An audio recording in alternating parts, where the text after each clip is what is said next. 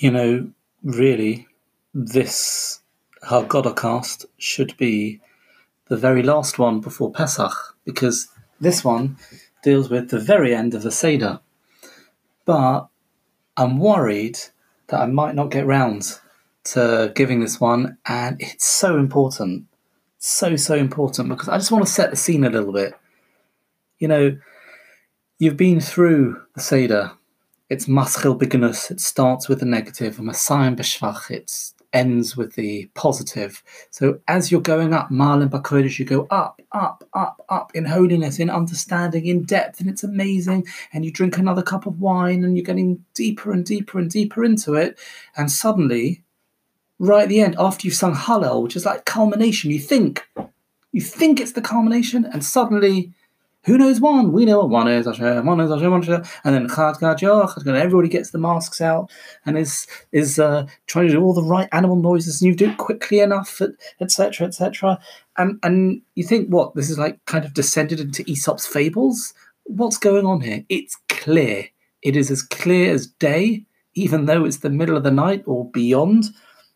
It's clear that this has got to be so much deeper. This is the climax of the Seder. This is the pinnacle. It's not just, oh, I've drunk four cups of wine, which, as we've discussed before, is something which has got to be intoxicating. No, no, no, no, no, no, no. This is this is the pinnacle. This is the this is the the the big deal. So I'm going to deal with one of the things and literally probably only begin to scratch the surface of how deep Chad Gadya is and realize that wow, there's something something really big going on over here. For a start, and, you should know, I used to I buy a Haggadah every year. This year's been a bit more challenging, I have to say. Um, and one of the things I did for probably 10, 15 years is check to see if there was anything new that I hadn't heard of about Chad Gadyon, Echod Miyodea, and all those other things. And perhaps another time we'll deal with Echod Miyodea, but I want to talk about Chad one of the ideas that uh, that is um, brought before I move to the deepest of the deep is the idea that if you look at it from one point of view, it looks as though we have a problem. Because you've got this poor little kid goat. Oi, the poor little thing, the poor defenseless kid is attacked and eaten by the cat. Along comes the good dog, and the good dog comes and punishes that cat. Quite right, because the cat has been very naughty. And then along comes a bad stick to hit the dog. That makes the fire very good for burning the stick. And the water, therefore, must be bad for putting out the fire, which makes the ox good for drinking up the water. That makes the shoichet, ah, the human being is bad but I'm afraid it's bad news because it gets worse. That makes the Malach the angel of death, good, and um, Hakadosh Baruch Hu. I don't really want to finish a sentence, but you kind of get the gist. Hmm. Unless, of course, we're looking at it from the wrong way round. If Hashem is right, which of course he is, that means the Malach the angel of death, is wrong. The Shochet is right, the Soira, the ox, is wrong, etc., etc., all the way down to the dog perhaps being wrong about the cat because the cat was just acting according to its nature, even though the poor kid goat was just that a poor kid goat. So, what's going on? As they say, the dog was pretending to be self righteous, but the cat was acting in its nature, and you know what? So was the dog and nobody asked the dog to mix in. And sometimes we have to ask ourselves are we acting with the right frame of mind? Are we doing it for the right reasons? When we tell somebody off for something, are we doing it because it's the right thing or because we're being a bit self righteous? I'm not judging, but it's just a question. And now we move to the Vilna Gaon. The Vilna Gaon, and just again, a smattering of ideas of what he says. If you think it's just this this uh, cute fairy story, think again. Two kid goats. So it's one kid goat, one kid goat. That means two kid goats. Well, I've heard that before. Ah, yes.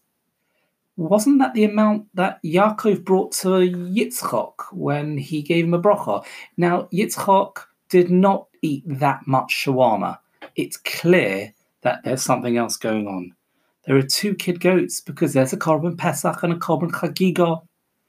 There are two kid goats that are brought on Yom Kippur. Or not necessarily kid goats, two goats that are brought on Yom Kippur. One's La Hashem, one's La Azazel. They look identical, but sometimes you have to examine internally and you realize that, mm, that perhaps not everything is as it seems. And this goes on and on. Aha, now things are getting very deep. And again, as I said, I'm only scratching the surface because I want to keep this to uh, um, uh, a, a, minimum. But Zil Gomorrah, the rest you should go and and uh, and examine.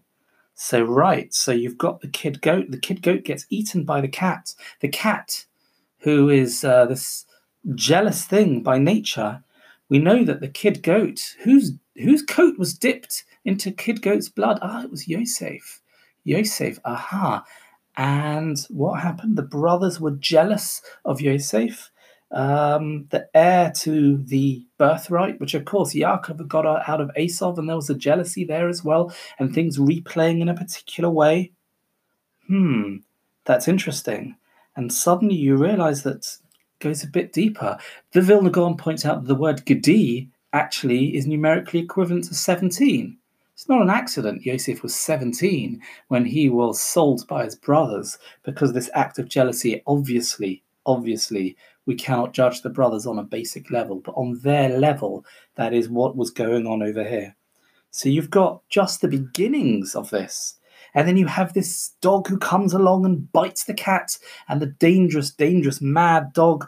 The Vilna Gaon points out that the only, the only deity that was left standing after all the other idols were smashed down or melted at Makas Bachoros was Baal Tzephon, Baal Tzephon was the thing that led the Egyptians into thinking maybe, maybe the Jews aren't as all powerful as you might think.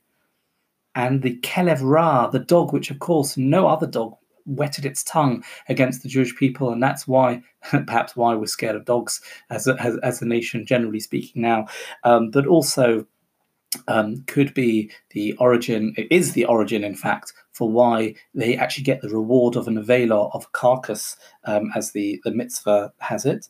The Vilna Gaon points out that Baal Tzephon is numerically equivalent to Kelev Ra, and once again you see the DNA of the letters of the words is telling you something much deeper, and suddenly you get a stick to beat that idea out of things, because when the Bnei Yisrael were freed, the Egyptians were struck by a matter, by a stick held by Moshe then we've got a fire. The fire is a Yetzer Hara, a Yetzer Hara, an Aish that burns inside of us. Now that's going back to the pagan deities, those those those avodah zoras, the, the idol worship that the Jewish people did, and actually learnt, sorry, led to the destruction of the Beis Hamikdash of the temple. Once people were led astray once again, water doused that. Water put all of that out the uh, when the Anshe Knesset Gedola got rid of the Yetzer Hara from the um, of of Avodah Zarah, and it's described in the Gemara as taking the form of a of a fiery lion running out of the of the the Beis Hamikdash, and then along comes the ox to drink the water because the descendants of Esau, who are the well, Esau is the is the Vilna Gaon says numerically equivalent to Shur. The ox comes along and destroys the second Beis Hamikdash, Also, the name of his of the of the Malach Samael, who is his his um, ministering angel. As you can see, there is a real, real, real deep thing coming along over here. Then we have the Shochet who comes along and shechts the ox. Moshiach ben Yosef will eventually beat Edom. Who knows if that has already happened? We don't understand how the Yemos HaMashiach work. We hope as we sit in this golus, in this in this situation that we are today, that that will be the case. The Malach HaMovis comes along because the, the Moshiach ben Yosef is meant to die. Whatever that means, we don't know for sure. But after all, once again, as we've said in previous Godcasts, Osa Kodesh Baruch Hu v'shachat l'malach hamoves. Hashem comes along and shechts l'malach hamoves. Bila hamoves lo netzach u'moch Hashem dimo me'al kol ponim. That death will be banished forever because Hashem will once again show that He is ruling the world, that He is in charge. And once again, we see the message of Pesach right at the end, at the pinnacle, at the climax. Hashem is in charge.